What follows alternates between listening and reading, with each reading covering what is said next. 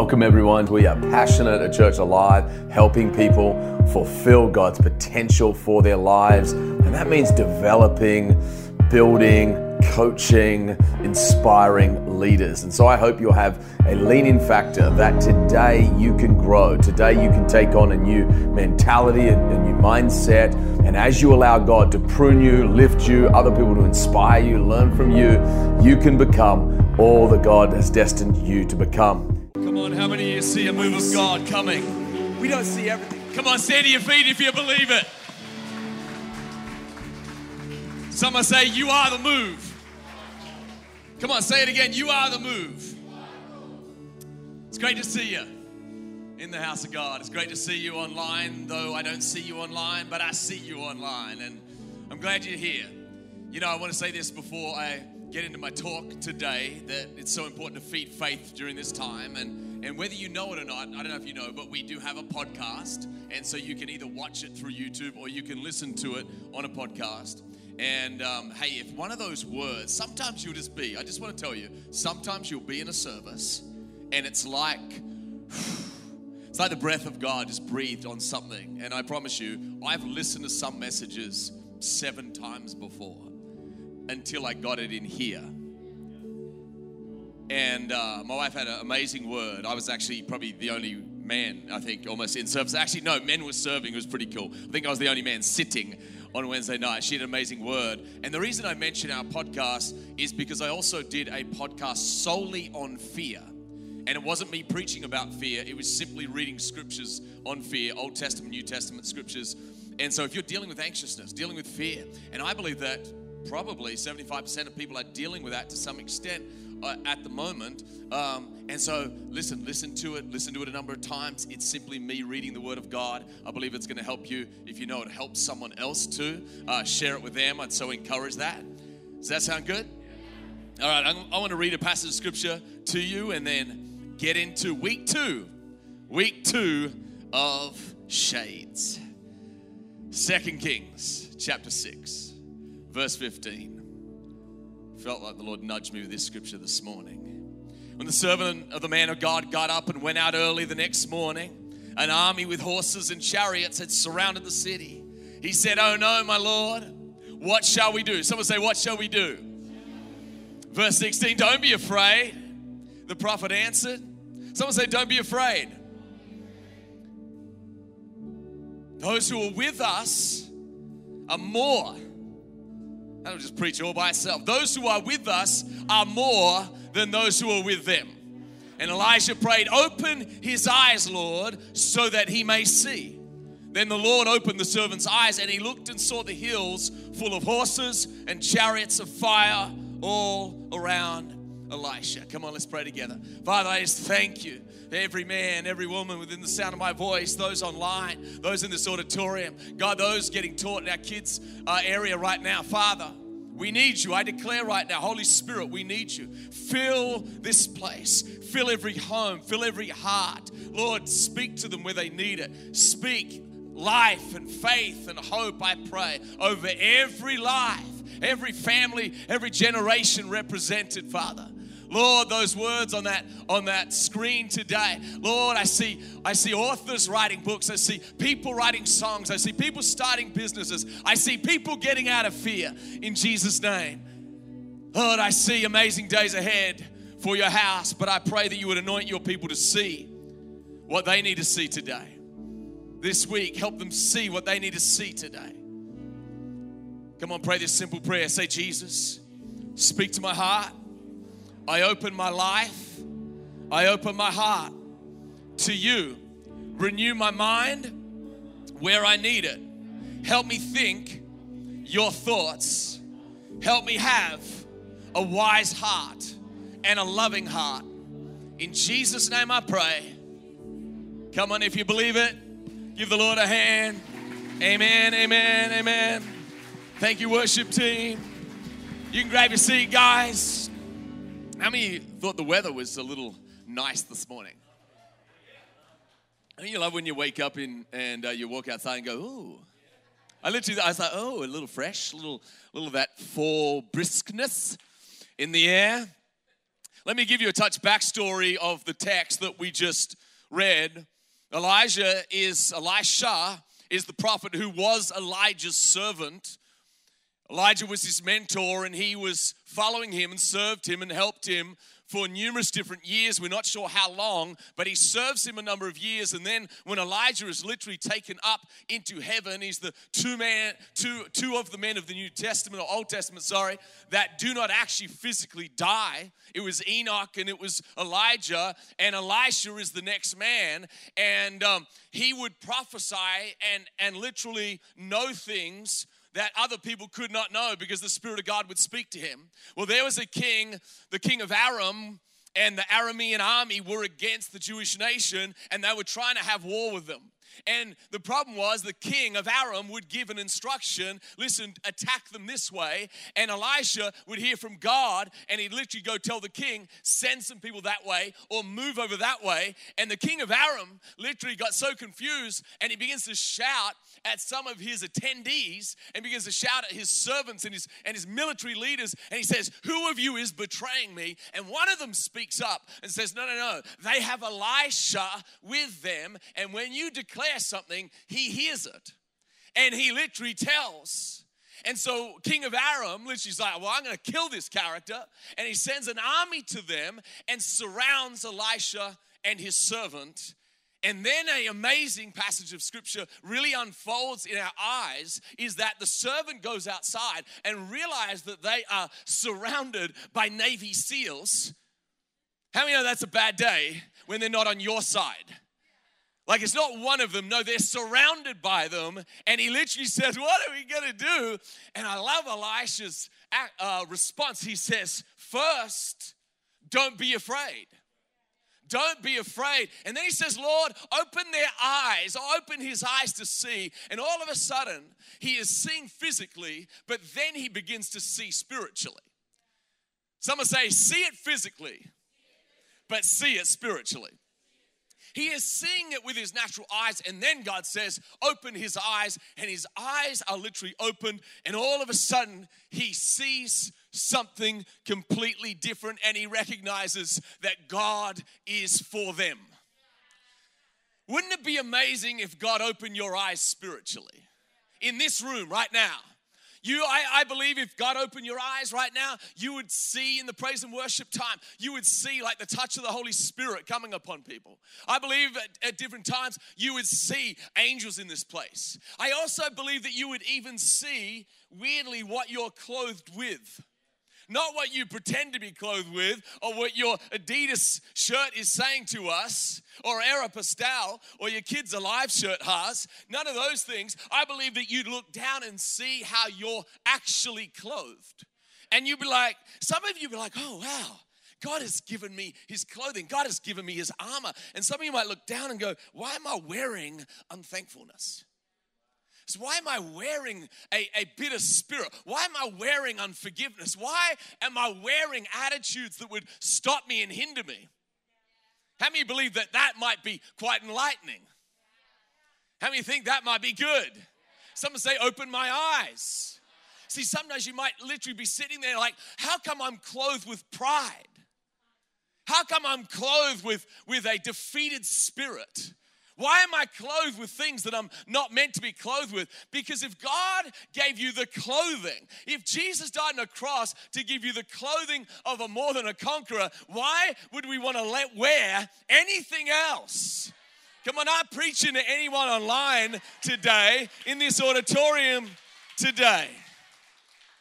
See, I believe you'd put on some shades, and I believe you'd literally go, whoa, that's crazy. I don't know if you'd say das, but I think you would. I think you'd say that's crazy. See, your beliefs are the eyes with which you see the world. Your beliefs, your experiences, your education, your successes, your failures, the things that you watch, listen to, and read, they shape us in very obvious ways, but they also shape us subtly, don't they? The things that you watch on TV, it's called television programming for a reason.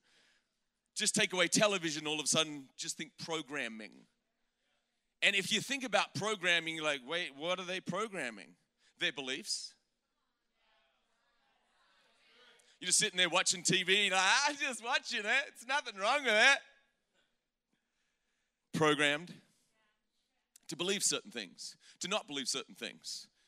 I found as a pastor, and then just as a Christian, and then as a husband and a father, and then just kind of with the stuff going on in the world, I find that the battle is actually for truth. I find that the battle is for truth, and we either walk in it or we don't. How many know that sometimes truth slaps you outside the head? And truth is easily avoided. Let's be honest. You literally, like, I could tell you the truth and you just avoid it.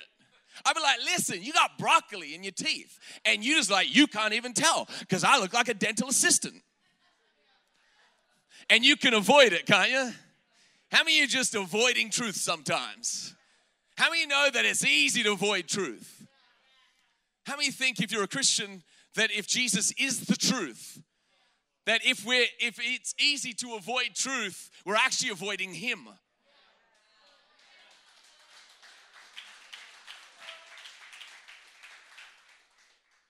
The power of the Christian life is found in the simplicity of believing.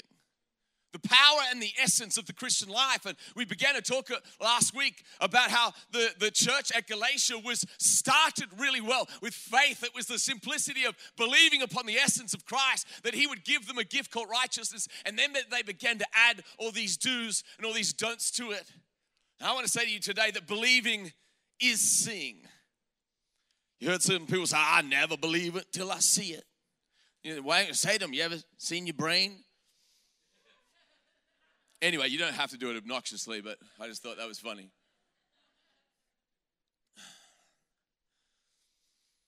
Believing is seeing. Someone say, give me new shades. There's a Jewish man in the Bible named Saul. He believes, but he's dead wrong. He is sincere, but he is dead wrong. You ever hear, as long as they're sincere?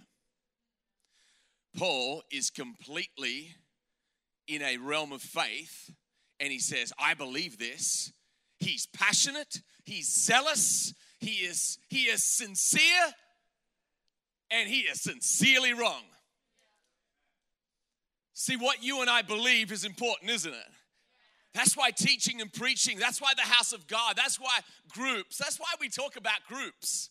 Because sometimes you can hear truth, but how many know it's easier to apply truth sometimes in smaller environments, because you walk out of a place and you've heard truth, but you haven't done it yet. So it's like you hear it and you're like, I know that. But you don't know it unless you do it, do you? I was cycling. I was riding my bike with my daughters yesterday. Seen me do a lot of bike stories recently. And then I'm like, Shelly, stop, and she starts putting her toes down instead of pressing the brake. And I'm like, honey, don't do that. Number one, your shoes are new. Okay, they cost $50 or whatever they cost. I don't remember. Mummy bought them on Amazon. But she was using her toes to stop. And then I often find when I tell my kids something, they're like, I know. And I'm like, no, you don't. Because if you knew, you'd do it. And then my little daughter, for some reason, I was like, I need to go back to the first steps of riding a bike, because I was like, honey, stop. And she didn't stop, and she just kept on going, and she just ran right into a parked car. Luckily, she didn't hurt herself. She kind of bumped forward a little bit. I'm like, honey, press backwards. That's the brake. And I got a little mad. I was like, what is going on? I've taught you this. You know this. They're like, Daddy, we know this. And I'm like, you don't know it. Because if you know it, you do it. I believe in God. And you know, James actually says, so do demons. Isn't that interesting? He's literally like, they believe in God, but they don't worship God. And they don't love God. Are you with me? Philippians chapter 3, Paul is speaking, Saul really is speaking of his old life. And he says, if anyone or if someone else thinks they have reasons to put more confidence in the flesh, He says, I have more. Someone say more. So he begins to lay out his Jewish heritage. And he says, I'm circumcised on the 8th day, which was the day they were meant to. He says, I'm of the people of Israel. I'm not even just of them. I'm of the tribe of Benjamin. I am a Hebrew of Hebrews. And in regard to the law, I'm a Pharisee, which was the strictest sect. As for zeal, persecuting the church. And as for righteousness, based on the law, faultless. Here's what's amazing. He has an incredible, what you would call moral and spiritual heritage, and he has pride in that heritage, or he used to when he was Saul. Then Jesus, in Acts chapter 9, he is literally on his way to arrest and murder Christians, and Jesus shows up and says, Saul, Saul, why are you persecuting me? And then this zealous, sincere, passionate Jewish believer in the God of Abraham, Isaac, and Jacob realizes that Jesus is the Messiah. And here's what's amazing. All of a sudden, in Acts chapter 9, verse 8, the Bible says Saul got up from the ground, but when he opened his eyes, someone say open his eyes, he could see nothing. So they led him by the hand in Damascus, and for 3 days he was blind and did not eat or drink anything. Why does God leave Saul blind? 3 days. God is not the giver of blindness. How many know that Jesus, wherever he would go, he would not give blindness, he would heal blindness. But he leaves him starstruck or blind for 3 days. Why does God leave him blind for 3 days? So that he can awaken, I believe, his spiritual eyes. So that he can think about his life. He has much to think about. He is a zealous, passionate believer in the God of Abraham, Isaac, and Jacob. And then all of a sudden he realizes that Jesus really is the Jewish Messiah, which means everything in his life has to change. Like everything. And then he becomes, Jewish people would call non-Jewish people Gentiles. Doesn't matter if you're black, white, Hispanic, Asian, it didn't matter. If you were a non-Jew, you were called a Gentile. And they would call you an uncircumcised heathen. How many put up your hands if you're an uncircumcised heathen? Some of you are not, a little bit confused, like, I don't want to put up my hand because that just feels awkward. That is really what the Jewish people would, they would separate you from you, they would shrink from you, they would get away from you, they didn't want to marry you. When they married you, that was wrong, and that was God's law at the time. There was so much that his whole identity had to change. How many know that Saul's mother and father were proud of him? Because he was, the Bible says he was superseding many other people at his own age. He was a leader. He was a Pharisee of Pharisees, which was really a very well-respected, and all of a sudden he has to leave the respect of people and the approval of people, his own Jewish heritage and his own Jewish community. He has to leave that and become a follower of Jesus. And most people thought at that time, it's a sect, it's a cult, and you don't know what you're talking about. How does someone leave the popularity of the crowd, the popularity of mum, the popularity of dad, the popularity of your cousins? How does someone leave the popularity of everyone they know and begin to follow this Jesus? Because he literally got immersed in a complete new identity. Let me say that again. He got completely immersed in a new identity. The Bible says in 2 Corinthians 5:17, if anyone is in Christ, he is a new creation. It says all things have gone. Behold, it says all things have become new. Now, how many of you know that happens in a moment, but sometimes you've still got some old mindsets to let go of. Sometimes you still care about what some other people think. I love what Craig Groeschel said. He said, the easiest way to forget about what God thinks is to become obsessed with what everyone else thinks.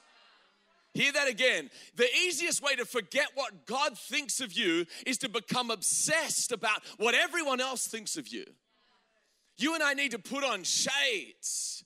And it is the new identity that we have in Christ Jesus. Are you with me? See, I believe this. When you see God, you'll see yourself rightly. Listen to Acts chapter 9, verse 17. Then Ananias went to the house and entered it, placing his hands. This is after 3 days. And he said, brother Saul, the Lord Jesus, who appeared to you on the road as you were coming here, has sent me so that you may see again. Someone say, see again. And be filled with the Holy Spirit. And immediately something like scales fell from Saul's eyes so he could see again. And then from there on, he becomes the most passionate, the most zealous, sincere follower of Jesus. Why is truth important? Because you can be sincere and passionate and dead wrong. The people who flew buildings into 9/11 towers were sincere and passionate and wrong. And you may be like, I'd never be that sincere, that passionate, that wrong. But what about some sincere, some passionate, and some wrong? Are you with me? See, the power of the Christian life is found in the simplicity of believing, but not just believing, of believing the truth. Galatians chapter 1, verse 1 says this, Paul, now he's no longer Saul. He literally introduces himself as a different name. When mummy names you Saul, but God names you Paul, it might be awkward when you're writing back to mum. Hey, mum, just to let you know, and then under, love you, Paul. Like, who? I got another son. I didn't even know I had another son. No, he is so secure in his identity in God that actually he literally changes his name. He changes his beliefs. He changes his practices. He literally stops just hanging out with Jews and he becomes the missionary to the Gentiles. That's every single one of us. If you're a Jewish person, other than that, you're a Gentile. And the gap between Jew and Gentile, the Bible says, was broken at the cross. And I believe that there are too many people trying to then still divide us into different categories when Jesus has broken even the Jew and the Gentile category.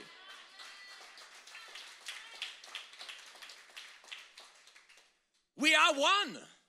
In Christ, we're one. In Christ, we're all brothers and sisters. It isn't one versus the other. It isn't that one and that one. Yes, embrace your individual identity, but let Christ come over it. Are you with me? He says in Galatians 1, Paul, an apostle sent not from men, nor by a man. How many know this is confidence? He's literally telling people, listen, it wasn't someone didn't appoint me. It wasn't some leadership guru. I didn't go to John Maxwell, like howtobealeader.com. I literally was sent by God, for God. Jesus himself appeared to me. That's pretty good credibility. You know, one of the men that comes to our church, Pastor Yasi Potom, literally, he used to do what Saul did, which was literally arrest people and do bad things to people. And then he saw Jesus, literally saw him. And from that day, he's basically been like an Apostle Paul to India. Out of their life has come over 10,000 churches. Not 10,000 people who now follow Jesus, 10,000 churches. That's ridiculous. I'm leading one.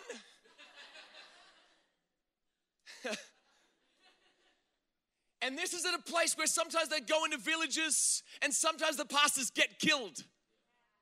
You want to sign up for that leadership? That's why sometimes when you see the stage, don't just get attracted to the stage, because the stage isn't most often what you think it is. There is a price to the stage. There is sacrifice to the stage. There is a true following of Jesus to the stage. And if you're not willing to follow Jesus, then you can't have the stage. Do you know what I'm saying?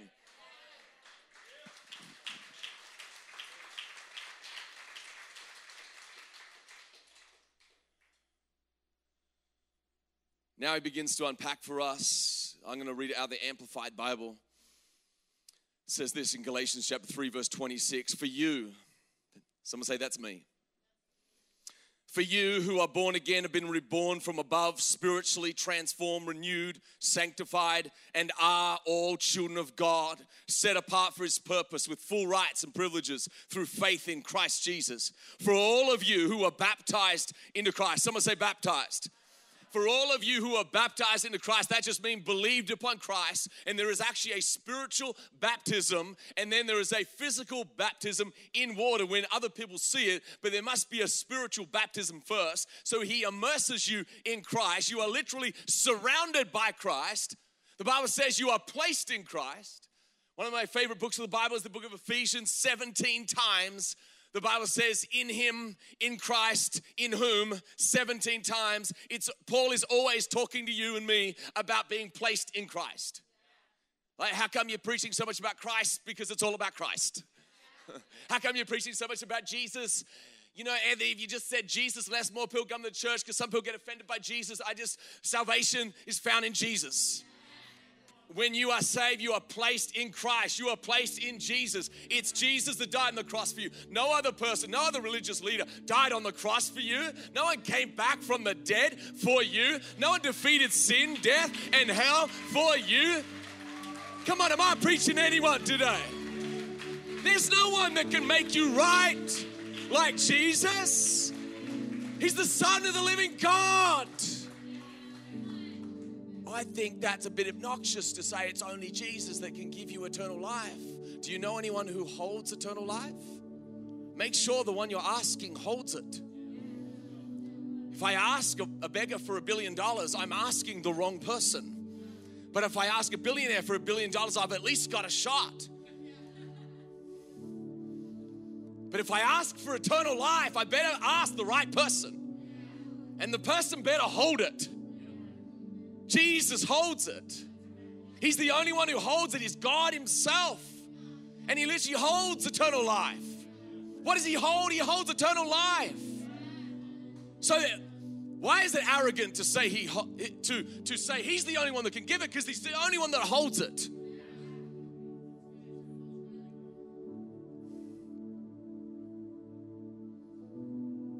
Let me take a seat. I'm not done. I appreciate you standing though. See, Paul continued to see himself in the light of that transformation in that Acts chapter 9. Jesus changes him and he continues to see himself like that. And I wanted to tie together some of the messages that have come to our church over the last couple of weeks. When Pastor Joe Riddle came and spoke a word to us in the first service, he actually didn't hit it in the second one and the third one, but sometimes that happens as a minister. You kind of speak your best message in the first one and then you forget to say the other bit. But he said to us, I feel like what the Holy Spirit placed in my heart was a word for your church, which is resilient. In this season, can you decide to be resilient? And then Pastor Josh Kelly came along and said to us, some of you need a new song. Like, you need to sing a new song. And I just started to pray about that even this morning, and I just began to think about it. Listen, how do you clothe yourself in Christ? How do you do it on a practical kind of level? How do you leave, not just inspired on Sunday, but how does your life change on Monday? Can I say this to you? That our church, we need a resilience in our praise. Because if we have a resilience, and a resilience is a go back again, go back again, go back again, go back again. We need a resilience in our praise, because praise is the key to joy of the Christian life. And Nehemiah says that the joy of the Lord is your strength. So let me backtrack a second. Hear me now. If you will praise during this weird season of 2020, you get your joy back and you become resilient, because joy is your strength, and you'll get a new perspective. See, I don't need glasses to see myself most of the time clearly, because if I stare at myself too long, you might be like, Anthony, I'm working on myself, Why don't you stare at Jesus and let his presence get on you? Let Christ get on you. Paul said, I'm clothed with Christ. He said to every Christian, he says, you are baptized, you are clothed with Christ. And praise is that thing where you and I get to see the wonder of Jesus. And you're like, there's so much stuff going on in the world right now. And you're like, I don't understand it. I know. I feel you. I'm confused as well. But sometimes if you don't know what to do, maybe you just got to go back to that very simple thing of praising. See, for some of you, it's not that your strength is waning, but maybe your praise is waning. I went for a walk and just spent some time with Jesus yesterday, and I was just praying about some things, and I was like, man, I should praise. Because sometimes it's easy to go to God and go, hey, God, what's up? I don't believe that's the great way to pray. I really don't. I do it sometimes, and you should do it sometimes. And God, I think, blesses your sincerity, but understand you can be sincerely wrong. He says the gateway into my presence is praise. He says the gateway into my presence is praise. When the disciples said to Jesus, teach us how to pray. It's funny they didn't say teach us how to preach or teach us how to do miracles. They said teach us how to pray. Why? Because if you get the prayer bit right, the other bit will start to flow all by itself. But he says, listen, Father in heaven. What's the first bit? Hallowed. Get your praise back. Come on, stand to your feet for a moment. I think that you and I can get our praise back for a moment. I think we can get our thanksgiving back for a moment. And here's the thing, you know, Josh Kelly said, some of you need to sing a new song. I don't believe the new song just falls on you. I believe you praise, and then I love when I praise, and then later through the day, all of a sudden I notice that I'm just singing praises, and I didn't have to try to sing praises. Because sometimes you have to lead yourself to praise, and it's like you break through some flesh things, but then later there's a song in your heart. You didn't even think, like you didn't need, no one needed to sing it to you. You didn't need your iPhone on at all. There was no K-Love going on in the background. There was just a song in your heart. And I believe that when we do that, we get our perspective back. How the Christian life is found through believing. But where do you access believing? You access it through seeing Him. He says, we are changed as we behold your glory. How do you behold His glory? Through praise. So I want us to take 20 seconds. And can you just put your hands together and just thank God? Come on, if you're online today, can we thank God? Can you praise God for a moment? Sometimes it feels a little forced. It's okay. You're thanking God by faith. You're thanking God by faith. You're praising by faith. You're praising Him for changing your perspective.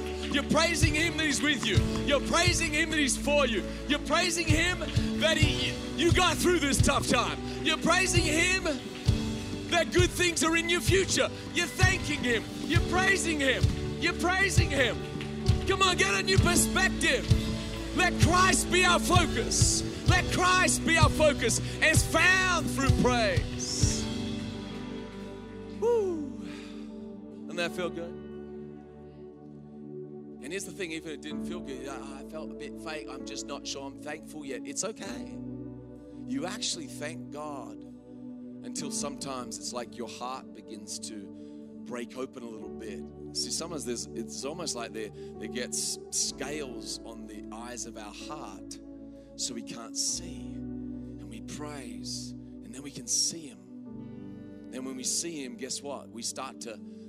He shows up, and then we start to smell like Him. You ever been somewhere and you smelt like smoke? And you came home and you still smelt like smoke?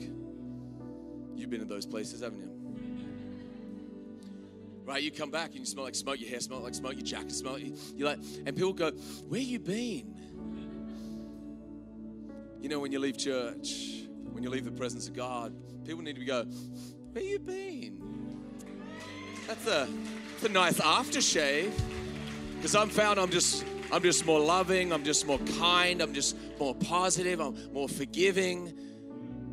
And sometimes if you run out there and all of a sudden you're about to flip someone off, even before you get out of the traffic or out of the King's Court little parking area, it's just a reminder you need to go back again. You're like, right, I'm serious, because sometimes you're like, I didn't work. No, it worked. You got to work it a bit more though, because what's actually happening is your heart, it's revealing what's in your heart. And then all of a sudden you might see someone, and sometimes after praise and worship, I see people, and I promise you, I see people in our church, and I literally can tell I love them more. I promise you. Sometimes I'm talking to people and I can tell when the presence of God has come, so like I'm just like, oh man, I just love those people more. But how many know when you haven't been around the presence of the Lord, sometimes you might see people and just, oh, I'm sick. I'm done with people. I had someone tell me recently, I'm done with people. One of our business leaders in our church is like, yeah, I really don't like people. I had a great man in our church, a guy in our church who attended our church for a long time. He'd just been burned by so many things, and his father was Jack Wagon. He really was. And he says, you know me. He said to me, he said, I don't really like people, like at all. But he was like, but I love you. And I was like, ah, oh, come in, man, give it up. No. Why? He put on Christ. He put on worship. He put on praise. Now, if you're only like one person in front of you, you still got some work to do. Just want to let you know, there's still some process. Jesus needs to work on you. Do you believe that? Praise God. Would you close your eyes for a moment? You may be watching online, maybe here in this auditorium right now. It'd be the great honor of my life to say, do you know Christ? Do you know Jesus? Paul teaches so clearly, it's not your works, it's not your good morals, it's none of those things. The morality of God compared to man is ridiculously separate. So Jesus had to come and be that bridge. He loves you. He died for you. He actually wants to know you if you don't know him today. He wants you to come back if you've been running away from him, if you've been avoiding truth. And so I want to pray for you today and say a simple prayer. And some of you have been really running away from God for the last 6 months or year or 5 years. And you may be watching today and you're like, oh man, but don't avoid truth. He loves you. No one loves you like him. No one will forgive you like him. No one will give you what he can give you. If you're willing to surrender and just turn to him in a moment of surrender and faith, he'll come in. Some of you, for the first time, you'll say yes to the King of all kings and the Lord of all lords, and he will write your name in his book, and you will become a child of the living God. You'll become an heir of all the promises of God in Christ Jesus. Some of you, you are a Christian, but you're kind of living a bit prodigal, maybe living a bit self-righteous, out of the house. I'm going to invite you to say a simple prayer to just rededicate your life to God. Let's pray this prayer. Say, Jesus, I believe. I need you. I put my faith in you. Not my own performance, not my own righteousness, but yours. Fill me. I need you. Write my name in your family. Help me walk with you. Help me know you. Help me put on the new identity in Christ Jesus. While eyes are closed, if you prayed that today, I'd love to see you. Raise your hand. Come on, raise your hand all across this place. Anyone doing that today? Or anyone doing that today? Thank you. Thank you. Thank you, sweetheart. Thank you, sir. Thank you, man. That's awesome today. Anyone else today? Raise it up high enough, just long enough so I can see it. Thank you, sir, in the back. That's awesome today. Those online, you can just take a moment in your own heart. Jesus, bless your people. Fill your people. Align us where we need it. Fill us with your joy. Fill us with your grace, I pray. Come on, if you receive God's word today, can you thank him just for a moment? Can you praise him just for a moment? Awesome. Man, that was incredible seeing all those hands go up. We know there's a party in heaven and also here at Church Alive celebrating those decisions for Christ. And so, hey, we find because that decision is so important, we want to resource you. So if you've raised your hand and if you're watching online, those of you in person, you can grab this gift for you at our Next Steps counter right when you exit this sanctuary here. Or if you're watching online, you can text Connect 7 to 97,000 and let us know that you placed your faith in Christ. You gave your life to Christ today. Hey guys, we love you. We're so grateful you're here with us today. We'll see you back next Sunday. Don't forget to register Tuesday morning so you have a spot here at church. See you guys soon. God bless you.